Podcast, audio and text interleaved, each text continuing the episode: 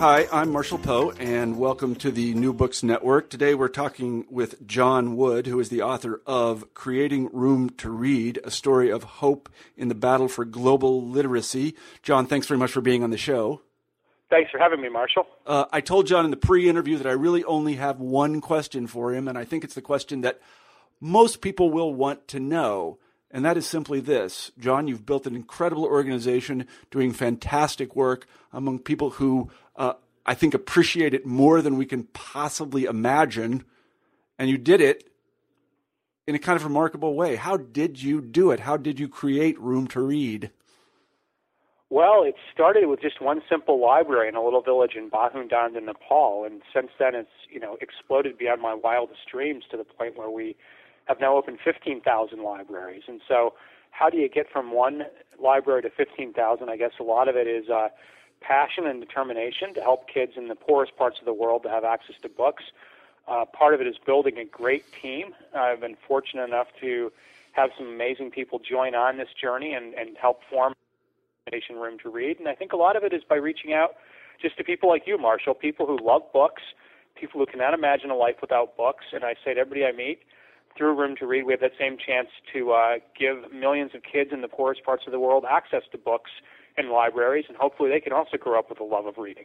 Yeah, well, I mean, that is what we're about. As I said again in the pre-interview, you know, the New Books Network is designed to give people access to books, or at least the content of books, who ordinarily wouldn't have it. Um, can we talk a little bit about something you mentioned in the book, very briefly? And I don't want to get into jargon or anything like that, but social entrepreneurship is this a an example of social entrepreneurship? I think it is. I mean, I, it's a bit of a uh, you know, it's a term that's tossed around a little bit here and there, but I think the key thing is really the entrepreneurial part. I mean, entrepreneurs, in my mind, an entrepreneur is someone who sees a vacuum, who who sees a gap in the market and goes after it, and that can be someone like Steve Jobs or Jeff Bezos, or it can be somebody who's an entrepreneur, uh, social person who does it for not uh, for purposes other than profit. In my case, a social entrepreneur, I think, says there's a problem that exists out there. We have to go solve it. I'm not doing it to make money out of it. I'm doing it because I just think that kids deserve an opportunity to read and an opportunity to have libraries from a young age, an opportunity to grow up literate. So I guess it does make me a social entrepreneur in a sense that I'm trying to address a market gap, and it's a pretty um, you know significant number if you think about the fact that 780 million people in today's world cannot read or write. 800 million, you know, nearly 800 million people are illiterate two thirds are girls and women, and if we don't change that, we really do not change the face of poverty. Yeah, that's that's pretty. It's a pretty basic skill in modern life. It's something that people need to be able to do. I, I like what you uh, said about seeing a vacuum. Um, I think it used to be called when I took economics in college that you saw such a thing and then you did market entry or something like that. Um, but I, I think that a lot of people have the experience of reading the New York Times or whatever and, and asking themselves, well, why doesn't somebody do something about this? But I think the difference between you and entre- you know sort of entrepreneurs is, is well, why don't we do something about this? You know, if not me, who? Exactly. When I started Room to Read, I never had any idea it would get as big as it's gotten. But my role model was really Andrew Carnegie. Um, Carnegie, towards the end of his lifetime, decided that it was um, unacceptable that poor people were denied access to books in libraries. As a result of that, the you know public library system in the United States was was built out over 2,500 libraries. But back in 1998, when I started doing my first libraries, I asked myself, who is the Andrew Carnegie of the developing world? I mean, if, if, if Carnegie is viewed as being one of the greatest, most strategic philanthropists of all time for building libraries throughout the United States, certainly somebody must have done the same thing for the poorest parts of the world. Yet when I went out and looked up who's the Andrew Carnegie of the developing world, I couldn't find any people were emulating what Carnegie did at scale. So in, in a certain sense, I said, well, I guess if that hasn't been done yet, that's a great opportunity. Maybe I should quit my job at Microsoft and devote myself full time to this and become the Andrew Carnegie of the developing world. Yeah, that's a tough thing to do, though. I know that in my own experience, when I started the first channel on the New Books Network, this is five years ago, I had no, it was an experiment. I had recognized the kind of vacuum, that is to say, I mean, this interview is about you, but it's a parallel experience. I had recognized that there were a lot of very good books that could teach a lot of people things, and they weren't reading them. Um, and they weren't reading them for a lot of reasons, but I thought, well, how do we bring them that content? But it's a big jump to go from there, recognizing that vacuum, to building an organization and then and this is the tricky part, quitting your job. you know, that, that my wife was wondering whether I'm saying So maybe you could talk a little bit about that transition. Well, I think I think quitting your job to devote yourself full time to something that's brand new is definitely a challenge. If I had quit my job at Microsoft and told people I was going to work at Google, they would have all nodded and said, "Oh yeah, that makes total sense." Yeah. When I quit my job and said, people said, "What are you going to do post Microsoft?" and I said, "Well, I'm going to I'm going to deliver books in the back of yaks to rural Himalayan villages." people thought I was, you know, a little bit a little bit crazy, uh, and maybe I was a little bit crazy. But in my mind, it just didn't make sense to me that the that children are being penalized for being born in the wrong place at the wrong time. If you look at a country like Nepal or Cambodia, you find villages where over half the adults are illiterate. And it's hard enough to survive in a place like post Khmer Rouge Cambodia or post war Sri Lanka as is. But if you can't read or write, if you've not had any education, the odds are stacked against you. So when I looked at the situation, I said, this doesn't make any sense to me because these kids are being penalized for being poor. They're born in the wrong place at the wrong time. Their parents cannot afford books. Their governments cannot afford to build schools. And therefore, the, people, the poorest of the poor are always going to stay poor. And it's one thing when you see the statistics a billion people live on less than a dollar a day. Two billion people live on less than two dollars a day. Those are very depressing statistics. I think it's another, another thing when you realize that maybe you have part of the solution. That if a child grows up reading and if a child gets educated, just like you, just like me, that educated child can take care of themselves, and they may not need foreign aid in one generation if every child can get educated. Mm-hmm. There's there's another part of your book, and this relates to quitting your job. This is something that I've learned in um, starting various projects like this. And let me just see if this resonates with you. One of the things I tell people about starting these things is the first thing not to do is ask permission. Never ask permission. Exactly. I mean, I, I think that if you ask too many people for permission, they're going to tell you all the reasons things yeah, not, not to do it. people told me all the all the reasons that the odds were stacked against me. And to be clear, when I quit Microsoft to start Room to Read, I didn't have a gazillion dollars to be able to fund the projects myself.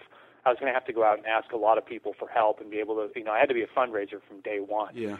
And if I had listened to the people who told me all the obstacles, I probably would have never got gotten started. And so part of it for me was just a matter of just diving in. At Room to Read, we have a saying called GSD, which I'll give you the, the there's two two ways to spell out GSD. I'll give you the PG-13 version, which is get stuff done. Yeah.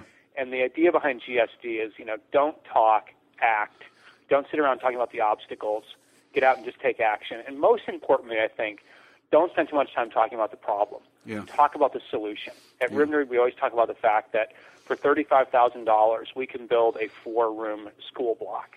Right. For $20,000, we can build a library building in a place like Cambodia, Laos, Nepal. For $5,000, we can open a classroom library that serves 400 children. So think about that for a second. The fact mm-hmm. that only $5,000 is what stands between a community with 400 students having a library versus not having a library. Right. And I think too often in the charity world, people get caught up talking about the problem. What we say is GSD, talk about the solution, talk about how we can get things done. And that's mm. how we've gotten to the point today where Room to Read's open 1,600 schools. We've opened 15,000 libraries. It's not magic. A lot of it is just having a strong work ethic and waking up every morning to say, let's GSD, let's reach more kids in more places, and let's not let anything slow us down. Yeah, yeah. I like that attitude of doing it and then sort of learning about the results. I mean, that's sort of the scientific method, really. And this happened also in the New Books Network. I went to my university and I said, I want to start this consortium of podcasts about books. And they said, uh, let's form a committee and have a meeting. And I'm like, I don't think we're going to do that. I don't, I don't need a committee or a meeting to do this. I'm sort of informing you this is going to happen now. So I, I really like that part. One of the things that I found extraordinarily refreshing about your book is not only uh, did you see this vacuum, not only did you put together a team to address it or fill it, but you raised the money for it. And there's a sentence in the book, I, I can't remember it or quote it exactly, that said that you like fundraising. And I love that. Can you talk I, a little I, bit about that? I do. Well, I mean, to me, I think that the joy in fundraising is being able to envision exactly where the money is going to go. And sometimes people get caught up being intimidated by fundraising is that they say, well, I'm afraid to go ask that person for money. And I always remind people, you're not asking for the money for yourself. You're asking for that money so that a girl in rural Zambia whose mother has a second grade education can go to school and finish secondary school and be empowered by education. You're asking for money so that a rural village in Nepal can have its first library and 400 little kids, adorable little kids, can learn to read for the first time. So I am, you know, unabashedly enthusiastic and unapologetic about fundraising. It's how I spend probably 75% of my time mm-hmm. out on the road trying to convince people, companies, foundations to say, "Come on, get on board. This is this is a great thing we can do." And the beautiful thing about it is that today, you know, over 7 million children have access to schools and libraries and literacy programs and girls' education opportunities that are offered by Room to Read. 7 million kids in 10 countries. And this is a total bootstrapped organization. We didn't start off with an endowment. We didn't start off with a huge team. We just basically were a bunch of individuals who had quit their corporate job. 800 million people are illiterate. Would like to make a dent in that issue in this lifetime. Mm-hmm. Right on. Yeah. No, that's that's. You can't do that. You can't do that without fundraising. Mm-hmm. At Room to Read, we say no money, equals no mission. Well, you describe some instances of fund. You talk about fundraising in the book, and again, this is something that I found extraordinarily re- refreshing. I mean, if you're going to, you know, you, you, there are two ways to get money. Basically, I mean, you can either go get it in the market for money. Uh, that is to say, borrow it, or you can uh, produce something of value somebody will buy, or you can ask people for it. And you talk about experiences uh, asking people for money. One of the things you say is that you always, and I hesitate to use this word, but you always pitch it as an investment. It's not alms, it's not charity. Exactly, and I do, I do, I do believe it is an investment. I mean, if you look at what, how Carnegie is viewed, Carnegie's libraries, those are viewed as an investment because he put his he put his money in, and an investment by definition is something that pays returns year after year after year after year. If it's a good investment, it pays returns year after year after year. And I think with education, it is ultimately the best investment in the world. And we know that people are giving money to charity regardless. There's billions of dollars a year given to charity. What mm-hmm. I try to argue is if even a small amount of that gets reallocated to help the poorest of the poor to learn to read, the poorest of the poor to go to school, their lives will change. We will change the world in our lifetime. And Marshall, I'm guessing that probably just like me, you probably have a parent, a grandparent, or a great grandparent who lived in poverty. Most of us do. Mm-hmm. And most of us, for most of us, the relative or the ancestor who escaped poverty almost always has education to thank. Mm-hmm. So at Room to Read, we're one big um, you know kind of pay it forward machine mm-hmm. where we're saying all of us who have education have a chance to give back. We all know that without education, you're not you. Without education, I'm not me. Why not give that same opportunity to a kid in a poor rural village in Tanzania or South Africa who would not otherwise have an opportunity to get educated? Mm-hmm, mm-hmm. No, I agree completely. Another thing I really liked about the way you do things is the flexibility involved and the ability to take risks. There's a moment in the book where you talk about after having supplied millions of books, I think, I can't remember the number, English language books, you realize that, and again, to, to use the language of business, that your clients don't exactly want any more of this. They want something else. And then you find that you can't supply it, so you become a publisher. yeah, it was, it it was a pretty cathartic moment in the book. It was one of my favorite chapters to write. It was uh, the chapter is titled "Searching for Seuss," and the idea was, you know, we had to go out and find the modern equivalent of Dr. Seuss in Cambodia, the Dr. Seuss of Sri Lanka, or the J.K. Rowling of Nepal. let me explain to your to your listeners what I mean by that. Throughout the developing world, there are not books um, for children written in the mother tongue, and the reason for that is that the parents are too poor to afford books. So as a result of that, the publishers have no incentive to produce books because the parents are too poor.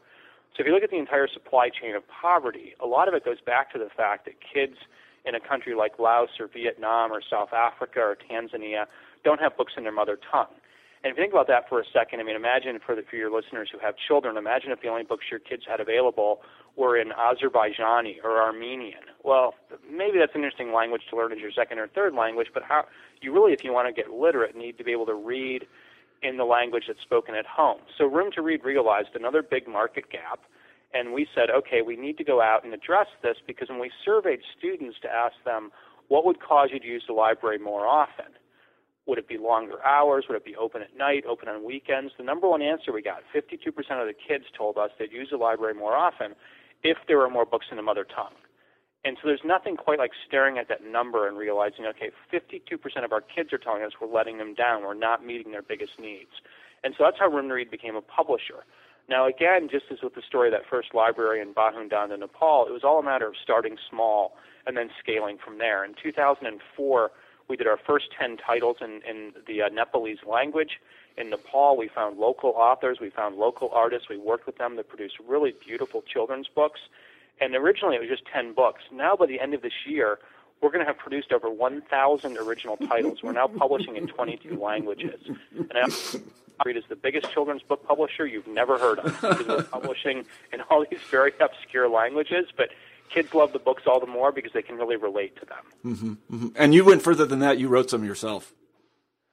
I, I have. I've written a children's book that can be found on Amazon. Actually, a couple of children's books. It's turning into a series. Uh, the first book was was called Zak the Yak with books on his back. And the reason I wrote this book was it's all about a magic yak who delivers books to kids who don't have them. Because a lot of our investors who have young children said, I'm trying to explain the concept of room to read to my kids, but they can't picture a world without books. So the idea behind Zak the Yak was to produce it um, under an all profits to charity model and uh, have a book about uh, yak who helps kids who don't have books to get their first book. So it's a very hopeful children's books that really teaches kids not just about the problem, but also teaches kids about the solution because the kids are asked to kind of join with Zak. Uh, we we actually call it take action uh, or take the action.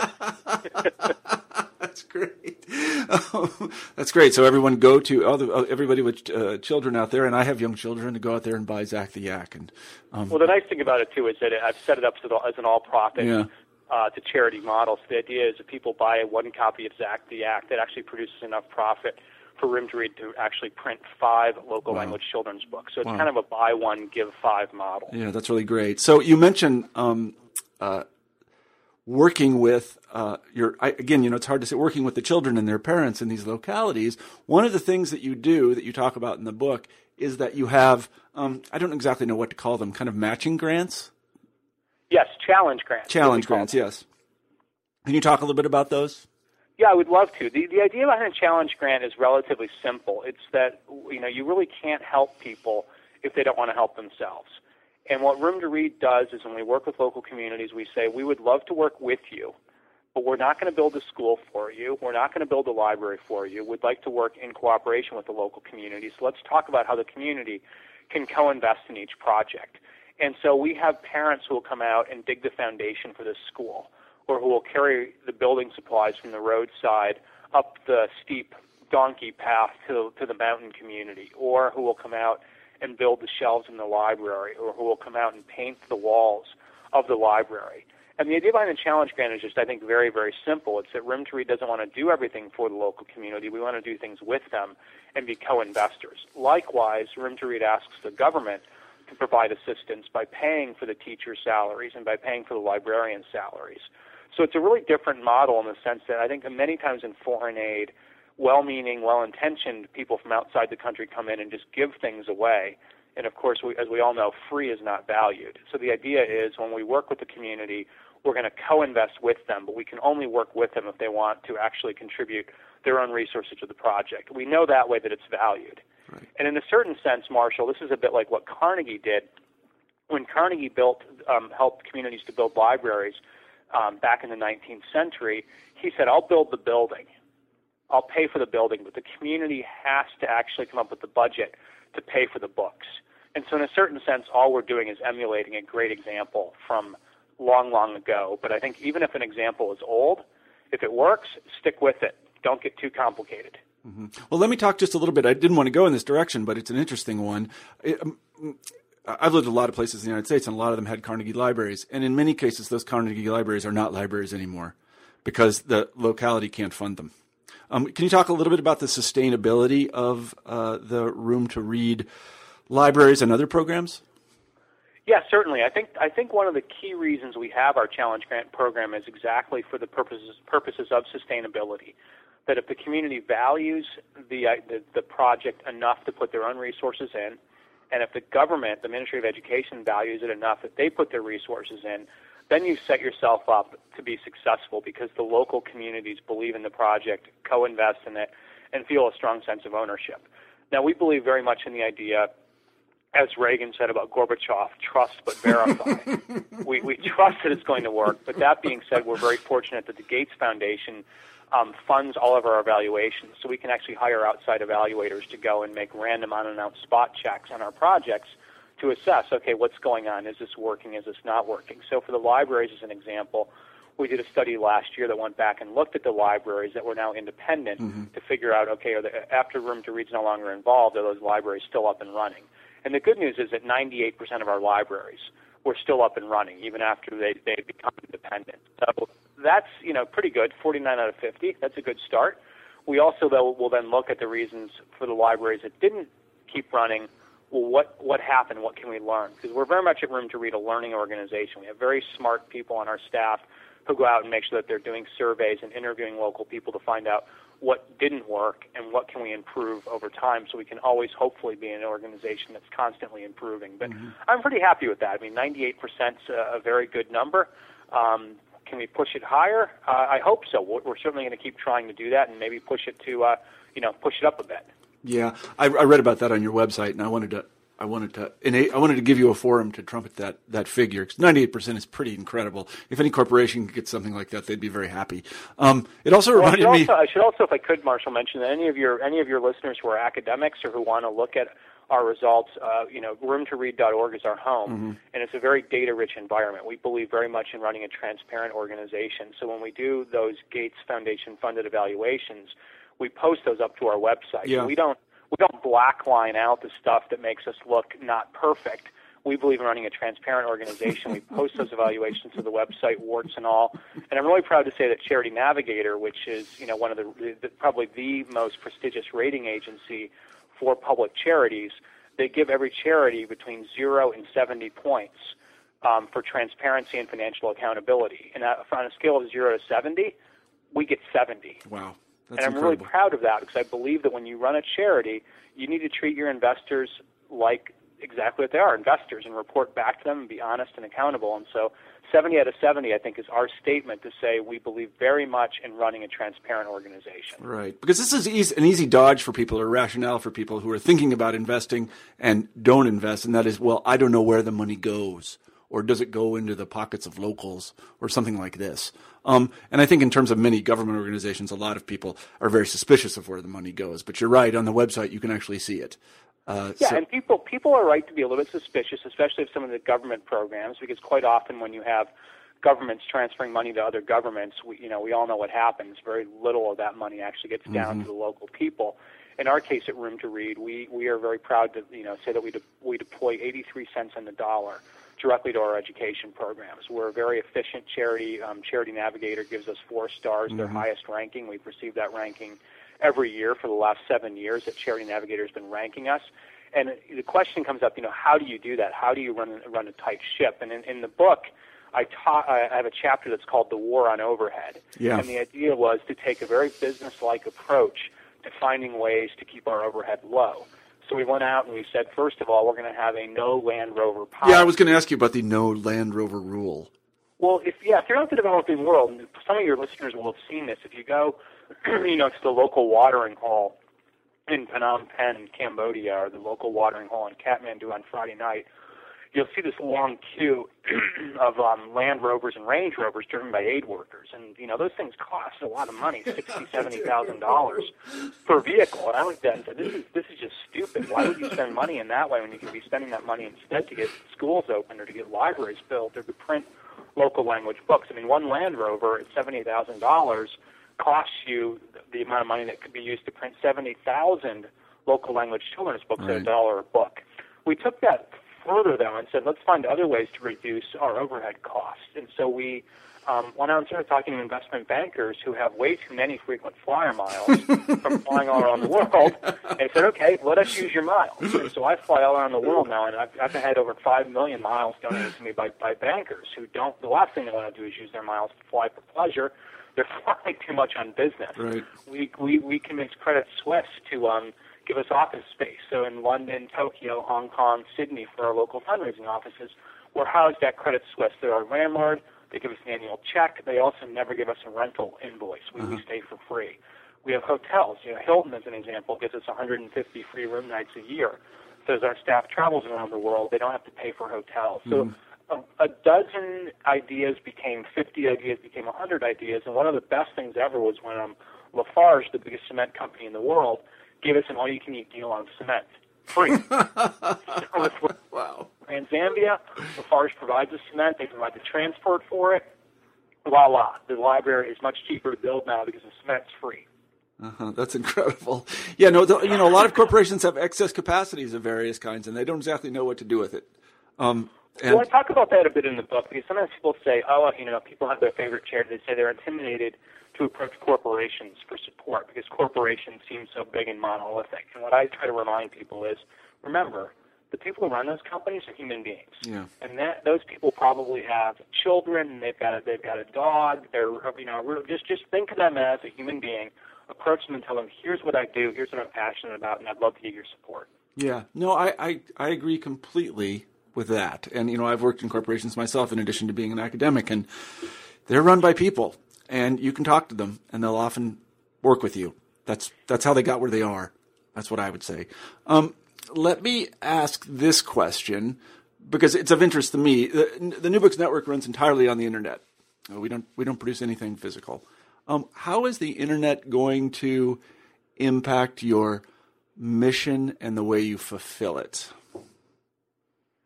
Well, in in the short term, it's not really. I mean, in the short term, it's not going to have much of an effect because you have to remember that where Room to Read is working, we're working in villages that lack electricity, um, let alone mm-hmm. access to the internet. So mm-hmm. you're you're looking at some pretty you know primitive conditions in a lot of parts of the world that we work in. And so our approach is decidedly and unapologetically low tech. Mm-hmm. We're working with training teachers, we're building and upgrading classrooms, we're printing local language books, and, and print is not dead. This whole notion that books are going away, I think it's total canard. You should come to my office. you should come to my home. My girlfriend and I have, have books stacked everywhere. I mean, I I think it's a nice thing. It's it's a fun thing for journalists to say, "Oh, books are dead. Books are going away."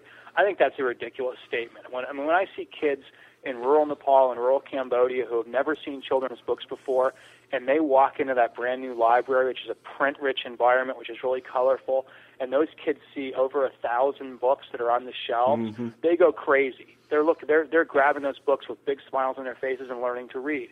And no child in Cambodia or Nepal is saying, "Gosh, I wish I had a tablet." no, you, if you give kids access to great books, they're going to read. They're going to be happy. And, and in, in terms of if you, if you take the perspective of the children of the customer, nothing's broken. Yeah, my kids have a tablet. They broke it. We're back to books now, and we were always with books, and they don't miss it.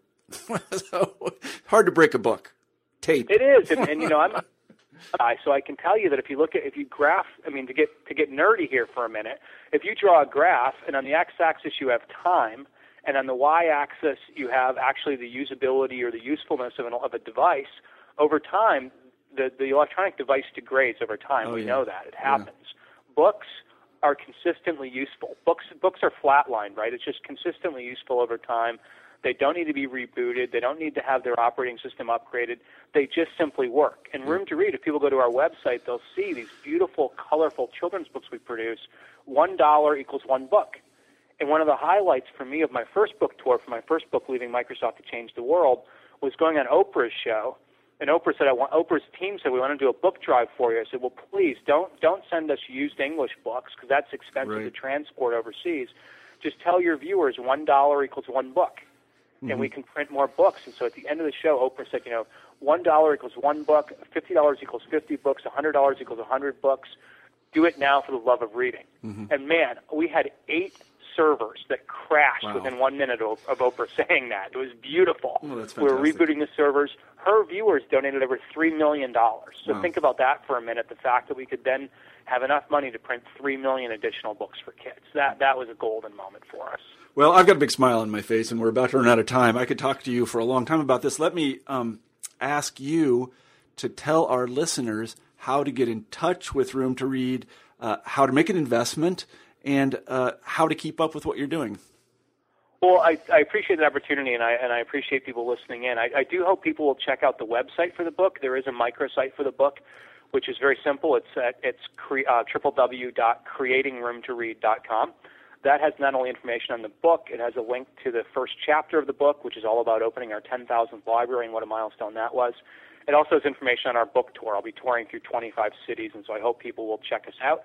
If your listeners are on Twitter, they can follow Room to Read. Uh, we are at Room to Read, and I'm at um, I'm at John Wood RTR. So J O H N W O O D R T R. uh, on Twitter, 363,000 followers, and hoping for more.